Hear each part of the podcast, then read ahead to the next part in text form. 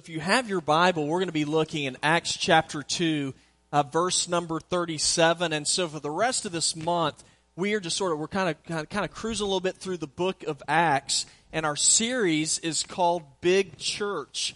And I believe we're calling it Big Church because God has, has big things in store for His church. And He has a big calling for us. And today our focus is going to be on the big message that God has given to his people, to the church, to share with others. Um, I, it's not often that a, a purchase at a garage sale makes the national news, but that happened in 2013. There was a, a New York family back in 2007. They were at a garage sale and they saw this little bowl. It was made in China and it was on sale for like selling for like three dollars. And so they spent three dollars for the little bowl. They liked the bowl took it to their house. They set it on the mantle above their fireplace. Well, after a period of time, they had some friends that came over, and one of their friends was kind of involved in the art world, and they saw that bowl on the mantle, and they walked over and they said, I, I think this bowl is from the Song Dynasty. Now, I mean, I don't even know who would know that kind of information, but, but the, the family didn't know what they were talking about. And he said, I think this bowl is like over a thousand years old. And so they ended up taking it to uh, is, is, it Sotheby's? Is that how you say it? So anyway, something like that. So they took it to them. They looked at it and they said, we need to put this thing on, on auction. They said, because we think that this bowl will sell for $200,000. Now, I know after the service today, you're all going to be going out looking for the garage sales, hoping to have a find like this. Well, they, they, they gave it to Sotheby's. Sotheby's put it up, up for auction. It didn't sell for $200,000. It ended up selling, this is in 2013, made national news. It ended up selling for $2 million. Isn't that unbelievable? How would you like to be the guy that sold it for three bucks? That'd be me. And so, so what is the deal? I mean, why did the guy, how in the world could you sell something worth $2 million for $3? Well, it comes down to something rather simple. Probably a couple things. One, the guy's wife wasn't around. But the other reason why is because the man did not know the value of what he had. And that's not just true garage sales. That's true in just about every area of life. It's also true spiritually. And, and what we're going to see today is that, that God has given the church a big, big message. Now, what's the big message? Big message is really in the big picture, it's very simple. It's that Jesus Christ is the Son of God. He came here into this world, He lived, He died, and after three days He rose from the grave.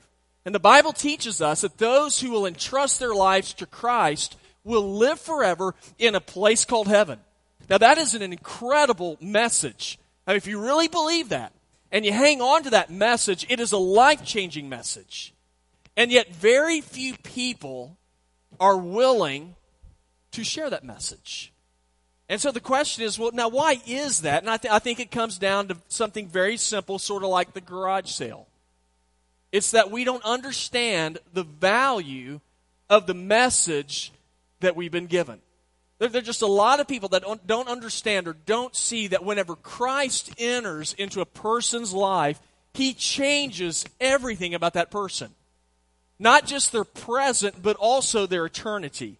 And so today in our passage of scripture, we're going to see the big message that we are, we are called to share as a church, as believers. And again, what is the message? Well, it's that Jesus lived, that he willingly went to the cross as a sacrifice for our sin, and that he rose after three days, demonstrating his power over death, offering us a new and eternal life in him. Now that is a, that is a mind-boggling and absolutely powerful message. And whenever we share that message, it does incredible things in the lives of people. And so if you have your Bible, we'll look in Acts 2, 37 through 40. Uh, just a little background information. In Acts chapter 2, this is basically the big message is what Peter preached whenever he was in Jerusalem. And he preached this message on what is known as Pentecost. Now, have y'all heard of Pentecost before? Okay, so, so what is Pentecost? Uh, Pentecost, very simply, it means 50. And so it was, it was 50, it was a celebration 50 days after the Passover. And so, because the Passover had just recently happened, Jews from all over the ancient world, they had entered into Jerusalem in order to celebrate Passover, which is a celebration of the Hebrew people being liberated from Egyptian captivity under Moses. Y'all, y'all remember that story? So it's the book of Exodus. And so all these people are gathered together in Jerusalem.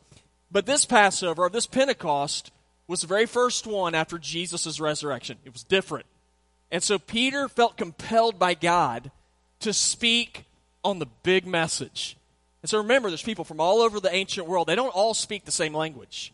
And so Peter gets up and he begins to preach Jesus, Him crucified and resurrected. And the people all over the place are able to hear his message in their own language. I mean, it's this incredible, some would say, phenomenon, coincidence. It's a miracle from God. Uh, we're told in Acts 2 8, the people were saying this How is it that each of us can hear, hear his message in our own native language? Well, the reason why, because God wanted the people to hear that big message. And God today still wants people to hear the big message that He's given His people. Now, whenever we share the message of Jesus, it does a work. It, it works in people's hearts and in their lives. And in Scripture today, we're going to see a few things that happens when we are willing to share the message of Jesus. Now, what happens? Well, the first thing that happens is when we speak Jesus and His truth, we tell His story, conviction occurs. People are convicted. Verse number 37. If you look there, it says, When they heard this, it's the people in Jerusalem who were listening to Peter, it says they were pierced to the heart. And they said to Peter and the rest of the apostles, Brothers, what must we do? It says, When they heard this, now what had they heard? Well, in the preceding verses, they had heard Peter preach the big message about Jesus that Jesus lived, He died, He rose from the grave. You entrust your life to Him, He will forgive you of your sins and give you new life. Now, the people knew who Jesus was. Remember, this is 50, this is 50 days after the death of Jesus. They knew about his trial, they knew about his crucifixion. But in this text, Peter shared with them about the resurrection of Jesus from the dead. And so after Peter spoke to the people, it had an effect on them. Now, what was the effect? Well, if you look in verse 37 again, it says, When they heard this, they were pierced to the heart. Now, now literally translated, pierced to the heart means to stab, to stab you in the heart. In other words, they felt conviction they realized for the first time that the Messiah had come.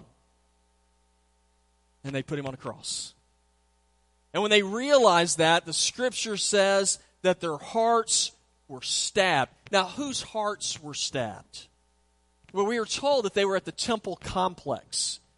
And At the temple complex, the people who worshiped at the temple, they were Jewish people. So there, there were Jews from all over the ancient world at this time who had descended upon Jerusalem. And the reason why they were there was for, for obviously for the Passover, but they were also there, many were moving there because they believed there would be a day when the Messiah would return, when he would come and he would set up his kingdom, and they didn't want to miss it. So Peter preaches the message. And you know what Peter says? He says, Hey guys, guess what? The Messiah already came. And when he came, you killed him. And whenever he shared that message, they were struck in the heart. In verse 36, it says, Therefore, let all the house of Israel know with certainty that God made this Jesus, and Peter's very blunt, whom you crucified, both Lord and Messiah.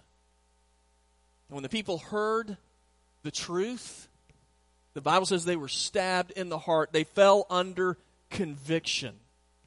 And they began to realize we've been looking for the Messiah our whole lives, and he finally comes, and what do we do? We put him on the cross. And they couldn't undo any of this. But the reason why they fell under conviction is because Peter was willing to share truth. Church family, let me tell you something. We have a calling to share truth. Now, where do we find truth? You know, everybody likes to say, well, my truth is this. Guys, that, that's baloney. Let me tell you, there, there's only one source of truth. It's here. It's, it's God's Word. And we are to share this Word because God does not lie. God always tells the truth. And whenever we tell the truth, it speaks to our hearts. It is a book that is good for all time. Hebrews 4:12 says for the word of God it's living and effective and sharper than any double-edged sword. What does it do? It will penetrate. In other words, it will pierce like we're talking about in our text today. It will penetrate as far as the separation of soul and spirit, joints and marrow. It's able to judge the ideas and thoughts of the heart. Now the truth of God's word pierced them and they fell under conviction. And it happened because Peter was willing to share the truth. Now, if we are going to see change in the hearts of people, then we as Christians, as a church, we have a responsibility to share the big message of Jesus. And whenever we share that message, it can bring conviction can bring people to a place where they begin to understand that they need Jesus. Now, unfortunately, what happens a lot of times is we don't want to do that. We don't want to speak truth because we don't want anybody to get upset. You know, we want people to like us. We don't want to offend anyone. And let me tell you something. I totally understand that.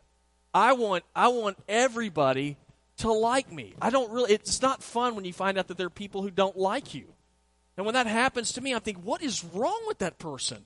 How could you not like me? You know, and so it's, it's very frustrating because let me tell you, God has not called you and me to be popular. Now, He's not called us to be jerks either, but He's called us to be people of truth. People who are willing to share our responsibility of the message of Jesus. But so many times we want to stay in the middle of the road and so try to you know try to play it in such a way that we're never going to you know never going to get any attention and never never draw anybody into anger to get frustrated. Let me tell you, when you play in the middle of the road, you know what happens? You get hit by a car. Uh, here, here's an example. In uh, if, if uh, my sister my sister's here and we grew up in the Southwest. In the Southwest, they have tons of armadillos. Now, of course, I know that y'all y'all knows what those are, but uh, there's a 30 to 50 million of them in the United States. But here's what's interesting about them: they have a propensity, and if you grew up in the Southwest, you know this. They have a propensity to get hit by cars. I mean, their carcasses are everywhere. They say 500,000 armadillos are run over by cars every year. Um, what is up with that? You know what it is? They play in the middle of the road. Now they, they've got these little, you know, they got that shell on them but they are, there's no competition for car. Matter of fact, in, in the South, they call them hillbilly speed bumps where we grew up. Now, there, there are a lot of us as Christians. You know what happens to us? We play in the middle of the road, and we are hillbilly speed bumps spiritually. No, don't want to offend anybody. And then we wonder, why don't we ever see God move? Why don't we ever see the power of Jesus transforming hearts? Because we're playing in the middle of the road, and when we do that, we're not sharing the truth of Jesus, and there can't be conviction. Now, when we share the big message, there is conviction. But when the big message of Jesus is shared, we also see this with people we see repentance. And that's what we see. Again, look at verse 37 again. It says, When they heard this, they were pierced to the heart, they were convicted. And they said to Peter and the rest of the apostles, Brothers, what must we do? Verse 38, very simple. Repent, Peter said to them, and be baptized, each of you, in the name of Jesus the Messiah, for the forgiveness of your sins, and you will receive the gift of the Holy Spirit. Now, Peter and his friends, they said, We are not going to shirk our responsibility. We are going to speak the truth of Jesus. And when it happened, people fell under conviction. And how do they respond? Look, look again at the end of verse 37. They said, Brothers, what must we do? Basically, what had happened is the people, for the first time, recognized their condition. Peter took the message of Jesus, and, and here's what you know what Scripture is? Scripture is it's really like a mirror. And when you look into the mirror, you begin to see your condition. You know, you do this every morning. You know, every morning when you get up, I, one of the first things that you do, or that I hope you do, is, is you go into your bathroom and you brush your teeth. And if you're like everybody else, we have a, we have a mirror that's in front of our sink. And so as you brush your teeth, you look up at yourself for the first time in the morning. And there's not been one time yet when I've looked up and I thought, God, I look good. I look up in the mirror and I think, oh my gosh. You know, your face is puffy. You, you have lines on your face from your pillow. Uh, y'all, my hair, I have cowlicks everywhere. My hair sticks up. I have to get gel. I have to mash. People are why do you put gel in your hair? Because my hair grows everywhere. And so I have to mash it down. It's like a helmet. And so I, I, I put it down. But I look at that happens because I look in a mirror. Now, if, if I didn't look in a mirror, I might think I look good. And I'd go out and, and I, I, would, I would scare every, you would scare everybody if you did not look into a mirror. So what does Peter do? Peter says, here's the mirror. This is what happened. Jesus came here, he lived, and, and you put him on a cross. And he rose from the grave, and he offers you life. It was a mirror. And the people looked into the mirror. And they said, Oh my gosh, we look terrible. And that's why at the end of verse 37, they said, What must we do? What, what should they do? Verse 38, first word. Peter said, Repent. Now, now, what does repent mean? Does it mean to quit sinning? Does it mean to be sorry? I think a, a good explanation is 2 Corinthians 7 9 through 11 Paul wrote, I rejoice not because you were grieved, but because your grief led to repentance. Repentance means a change of mind, and a change of mind leads to a change of action. He says, For you were grieved as God willed, so that you didn't experience any loss from us. For godly grief produces a repentance, not to be regretted and leading to salvation, but worldly grief produces death. For consider how much diligence this very thing, this grieving as God wills, what it's produced in you. What a desire to clear yourselves, what indignation, what fear, what deep longing, what zeal, what justice. In every way, you showed yourselves to be pure in this matter. Now, here's what repentance is repentance is having grief over what you have done, so much so that you say, I'm not going to do that again. That you're going to change the way that you live. Now, there are many people who have regret. You know what regret is? regret is this it's, I hate I got caught. You know, I, I, I did this and I got caught. Not I'm sorry for doing it, but I'm sorry I got caught. Repentance a change of action. Uh, Beverly Sill was the director of the New York Opera, and I'm a huge opera fan, as many of y'all may not know. And uh, in the story, Be- uh, Beverly Sill was talking about she'd taken over the opera. She said, "I was uh, I, I got so busy. Said, I, I quit taking care of myself. I wasn't eating very well. I quit exercising. Said, I started gaining a lot of weight. And so I went to the doctor. I was like, hey, what can I do? He said, well, let's, first of all, let's weigh you. Let's get on the scale. So she got on the scale, and she looked down, and uh, she said, your scale is broken. Because um, she was, she was getting large. And he said, your scale's not working out very well here. And he looked at it, and he said, uh, and her doctor decided he was going to put the mirror on her. He said, well, he goes, I'm looking at your fat feet and he said, uh, and I'm thinking, your feet are on that scale, not mine. So what do you have to say about that? And he said, he just put the responsibility on her. She looked down and said, well, I guess it is me standing on the scale. And he said, when, she said, whenever I finally recognized it was me on the scale and I was out of hand, she said, I decided it was then I needed to make a change in my living. Now, guys, that is repentance. Now, I know, I know a lot of people, they, they, they live very unhealthy lifestyles. They make very unhealthy choices and they regret consequences, but they love what they're doing so much they're not willing to change. That's regret. Repentance is a change of action. So Peter preached, the people were stabbed in the heart, they saw their sin. Peter said, It's time to change. It's time to repent. What did that mean for them? It meant saying, I will now, I will follow Jesus. Now think about that. The Jesus who 50 days before, they were cheering for him to be crucified, and now they're going to follow him. Matter of fact, they're going to follow him, and the, Peter said, get baptized. Baptism is just simply, it is a symbol of what Jesus has done in your heart, but it is a symbol of repentance, saying, I now no longer live for me, but there is a change of action, and now I will live for Jesus. Y'all, when we share the big message, there are incredible things that happen in people's lives. There's conviction, there's repentance, there's salvation. So the last one, verses 39 and 40, last two verses I'll read. Peter told them, he said, For the promise is for you and your children, and for all who are far off, as many as the Lord our God will call. And with many other words, he testified and strongly urged them, saying, Be saved from this corrupt generation. Again, verse number 39 at the very beginning. For the promise is for you and your children. Now, what was the promise? What was the promise they were giving? It was the promise that Jesus would bring salvation to people from the penalty of sin. What's the penalty? It's to be separated from God forever in a place called hell. So who's the promise available to? Okay, so I can I can miss hell and I can go to heaven. Who is this promise for? Verse verse 39 again. It's for you and your children. Now let me ask you a question. You remember who Peter is preaching to? He's preaching at the temple. What kind of people were there? It's Jewish people. Now you might look at that and say, this promise is for Jewish people. My guess is most of us in here are not Jewish. Just a guess. Okay, so you might be thinking, well, if it's just for Jewish people, great. I'm out.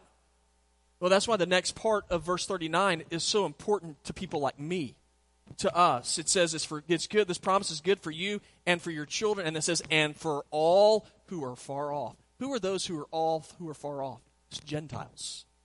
It's for non-Jewish people. Paul mentioned this in Ephesians 2:13. He said, "But now in Christ Jesus, you who were far away." The church in Ephesus were, were non-Jewish people. Says, "You have been brought near by the blood of Jesus, by the blood of the Messiah." Now, this doesn't mean that automatically everybody receives salvation. We have responsibilities upon us. Remember verse number 38? What's our responsibility? Peter said, "Repent." John 3:16 For whosoever what believes shall have eternal life. We have a responsibility to repent. We have a responsibility to believe in Jesus. Uh, Joshua 23 14, Joshua told his people, he said, Choose for yourselves this day whom you will serve. And then he went on to say, As for me and my house, we will serve the Lord. We have responsibilities. What's the result? Peter said it's salvation, rescue from the penalty of sin. Now, I think too many times we, have gotten so used to talking about salvation that I don't even think we realize what, what sal- getting saved from what. I think sometimes we think we think of heaven, it's a five star hotel, and hell is a three star hotel. Like there's not not that much of a difference between the two. Y'all, that is not biblical. Let me share with you what Jesus had to say about hell. Jesus said in Matthew 30, uh, 13, 49, and 50, So it will be at the end of the age, and the angels will go out, and listen to this. He will separate the evil people from the righteous and throw them into a blazing furnace. In that place, there will be weeping and gnashing of teeth. That is not a three star hotel. Jesus said in Matthew 25, Then he'll also say to those on the left, Depart from me, you who are cursed, into the eternal fire prepared for the devil and his angels. See that? The eternal fire. For I was hungry and you gave me nothing to eat. I was thirsty and you gave me nothing to drink. I was a stranger and you didn't take me in. I was naked and you didn't clothe me. Sick and in prison and you didn't, you didn't care for me. And they'll answer, well, Lord, when did we see you hungry or thirsty or a stranger without clothes or sick or in prison and not help you? And then he answered them, I assure you, whatever you did not do for one of the least of these, you didn't do for me either. And then he says, and they will go away into eternal punishment, but the righteous into eternal life. Guys, let me tell you, if that's true, we have a big message. We have a message of salvation. Why Jesus calls us to share it. When the rubber hits the road, and I promise you it's going to hit the road for every person in this room, we're going to die two destinations it's heaven or it's hell. Now, if that's true, you think that message is important when we share it? The people that you love, that you care for, those people who are your friends, don't you want them to know this? We have a big message. And it requires us being bold enough to share it. I, I don't think it's, it's real hard to figure out we are living in a world that needs to be rescued. And Jesus is the rescuer. You know, uh, about a year ago, I, I, I shared with y'all a story about uh, Desmond Doss. He was the you know the guy they made a movie about him, and uh, he's the guy that was a, a, a conscientious objector during World War II. Wouldn't carry a weapon, but he was willing to become a medic in the army. One of the most dangerous jobs in the army that there was. And as they're fighting the Battle of Okinawa, men were trapped. They were under fire. Desmond Doss is a medic. He was here. People call out, said, "Medic!" And uh, under fire, as people were being shot, he would run over to them and and he grabbed one and he took him to a cliff and he would lower he would by himself he would lower them down the cliff with a rope. But he said i kept hearing them yelling for me medic medic. And he said every time i just stop and i'd pray god just let me get one more. That day he got 75 men single-handedly carrying them down the cliff saving their lives one after the other. Y'all let me tell you something. We are the desmond dosses of our generation. We are the ones who are called to rescue others by sharing the name of Jesus. People all across are yelling out, Medic, help, give me hope. You have a message for me. That's us. It's the church. It's Jesus. And we are just simply to turn the mirror of God's word onto them and then see how that message will work in their life. What, what can happen to people? Conviction, repentance, salvation. And here's the challenge. Will you join with me in sharing the big message? Now, what can we do? Here's a real simple thing. Next week, we're having that one service. Y'all, this is a great excuse for you to invite a friend to come to church with you under a big tent. We're going to be we're going to have food trucks out, but here's the underlying deal. We're going to talk about Jesus that day. You might not want to tell them that, but that's we're going to talk about Jesus. And our hope is that we will share the mirror with them and say, This is Jesus. This is your condition. And our prayer is that God will change hearts. Heavenly Father, I thank you for the big message that you've given us. Thank you for entrusting us with this message. And God, the fact of the matter is, there are many of us here today who know you because there was somebody else who was willing to share the message of Jesus with us. God, may we do the same thing. God, may we share the message that you've given us. Jesus, thank you for being the Son of God, for living, for dying, for conquering the grave, and for promising that whenever a person entrusts their lives to you, that you adopt them into your family and you bring them to live with you in your home forever in heaven. God, people need to hear that message. And I pray these things in Jesus' name. Amen.